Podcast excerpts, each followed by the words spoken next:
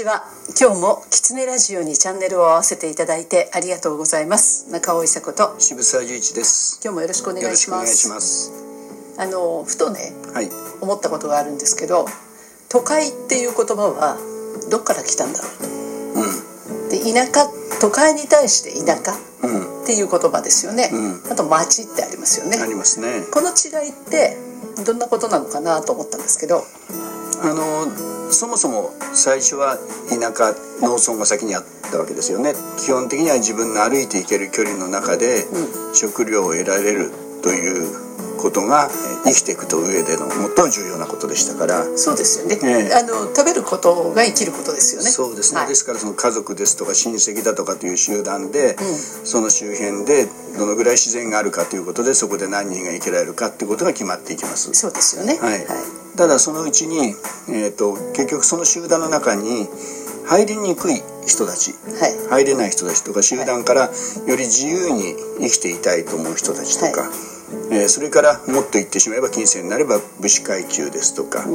えーそういう階級が出てきますよね。はい。でその人たちが町というところに住むようになります。うんで町というところに住んで、えー、と自分たちの領地を持っていて領地から食料を送らせて、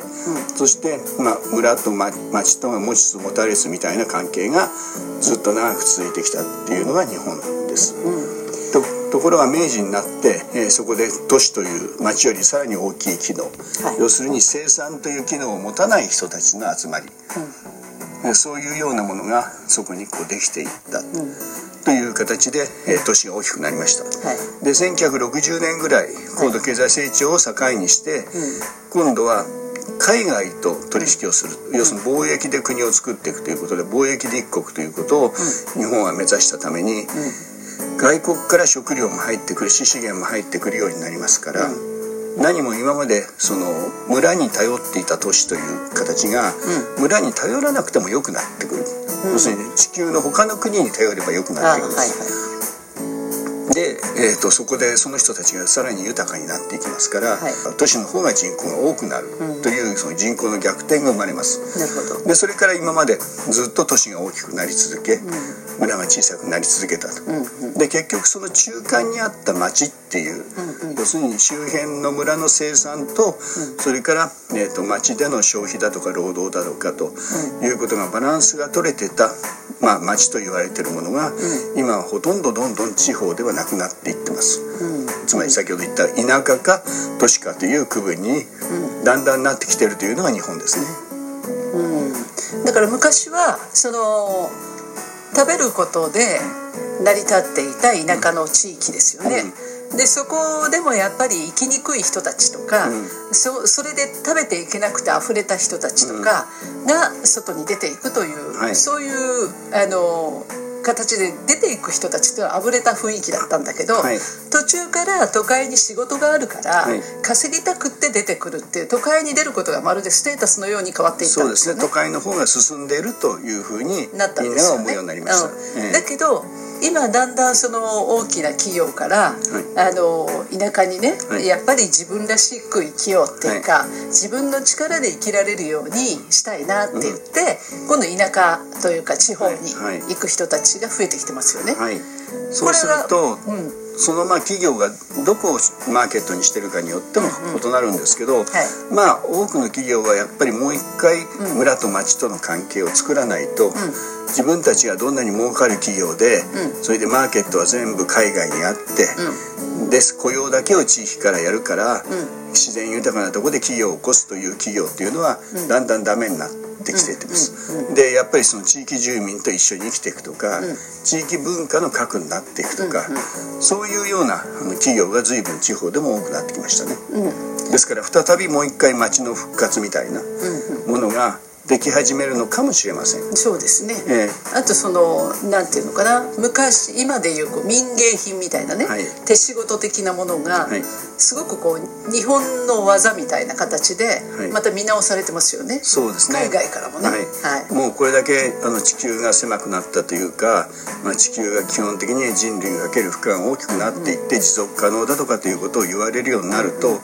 どれだけ物を大切に扱うとか、でまさにその日本の町と村の文化っていうのは、そこにあるものが先ほど言ったように限られていますから、そこでどれだけその人間が手間をかけるかではなくて、そのものを無駄なく完璧に使って、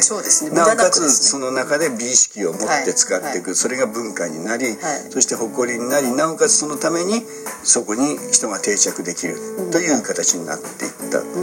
でその辺のものが海外からものすごく評価をされてきたものですから、ね、また再評価されてますよね、はい、ですからそれは、そのものをどれだけ丁寧に使ったか、あるいは無駄なく使ったかという価値がまだ残っている、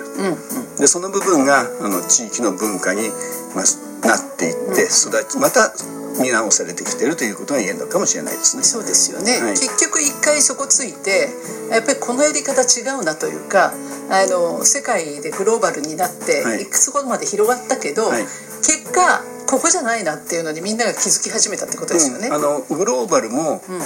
一つの村なんだということに気づき始めたということですよね。要するに地球の限界っていうことがもう肌合いとして分かってきた、うんうん、だからこの中で食っていくには、はい、じゃんじゃんじゃんじゃん石油使ってたんじゃダメなんだと、はいはい、そういうことでその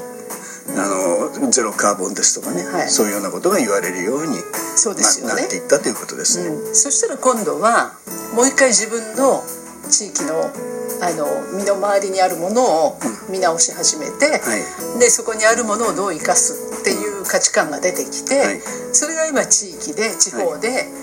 結構また活性化し始めてますよね。そうですね。だからそんな形でのものの考え方が定着していると地球を一つの村として生きれるモデルがこう作られていくのかもしれないです、ね、そうですね、はい、なんかとってもいい方向に進んでるなという。うん気が今はしますしますね。だけど、その中では結局我慢をしなきゃいけないんですよね。その村であるもの村でできるものっていうのは当然自然が与えてくれたものですから、人間が勝手に私はこれ使いたい、こんな便利になりたいっていうと、じゃあその便利なものを作ってるのはあの希少鉱物で、それは中国の奥地でしか出ませんということに対していやそれじゃ困るって言って便利さが失われるのは今の生活よりも便利じゃなくなるのは嫌だとわめいててもそれは通用しなくなるということですね。ただねもうその今地方に入ってる人たちってそんなこと言ってませんよね、はい、そんなもの求めてませんよね、ね、求めてません、ね。ね。で今の人たちは多分全然大丈夫だと思うんですが、うんうん、逆にこれから都市がグローバルの世界に頼って生きていけなくなった時に都市の人たちをもう一回地方は受け入れなきゃいけません。からおその時に都市の論理で地方に入ってこられるとそれこそ人生の楽園を探しに行って失敗したっていう例が山のようにあるように、ね。要するに都市の価値観都市の論理で自然がたくさんある街を目指していくと、うんうん、なかなかそれは難しいということが言えるかもしれません、ね、だから逆にこれをちゃんと踏まえるというかわきまえるという、はい、その教育が必要になるんですよ、はい、まあ、教育っていうか、まあ、社会の価値観だと思うんですよね。ね。えー、このある意味でわがままでやりたい放題で、はい、今だけはお金だけ自分だけというもう本当に人口の大多数の人たちを、どうやって地方はもう一回受け入れていくのか。うんうんいやそれはねあの審査が必要ですね。だから審査なんて言ってられないかもしれません。あの地方の中に入ってきても、うん、要するにうちらの方が人数が多いんだからといって、うん、もう村のこういうようなあの慣習は全部やめましょうとか祭りもやめましょうとかそういうような形が多数になっていくとそれはねそんなことになりますかね？今のままではなるでしょうね。えでも田舎はあの祭りが好きでみんな戻ったりとか、うん、だから今、田舎に戻ってる人たちはそういうことで、要するに都市もあるよ田舎もあるよという形で、その中で田舎を選んだ人たちですよ、はい、だけどこれからは、えーと、都市でしか行けれなかった人たちが田舎に行かないとそこに食べ物もないしエネルギーもないという時代がもう来るかもしれないということです。なるほどね、うん行くんじゃなくてその場が田舎になるということはないんですよね。自然がないからダメなのか。自然がないからダメですね。ダメなんですね、うん、よっぽど生活のレベルを落とさないと無理ですね、うん、でもとそうしなければいけないになると辛くなるんだけど、ね。うん。そうじゃなくて、うん。あのこんこんな中でどう楽しく生きるっていう考え方に変えていくと、ん。私結構そっち派なんですけど。そうですね、うん。あの今あの打ち水をするね、はいはい若い人たちも出てきたしね。うん。それから夏場浴衣を着る人たちも増えてきてますよね。ね。まあ、うんそういうことですね、そうですそういうものをおしゃれと思える価値観を都市が作っていけばそう。都市は生き残れるかもしれない、ね、なんかこうあの質素っていうとね、はい。なんかとても我慢な気がするんですけど、はい。そうじゃなくてシンプルな、はい。その必要なものを自分で選べるとかね、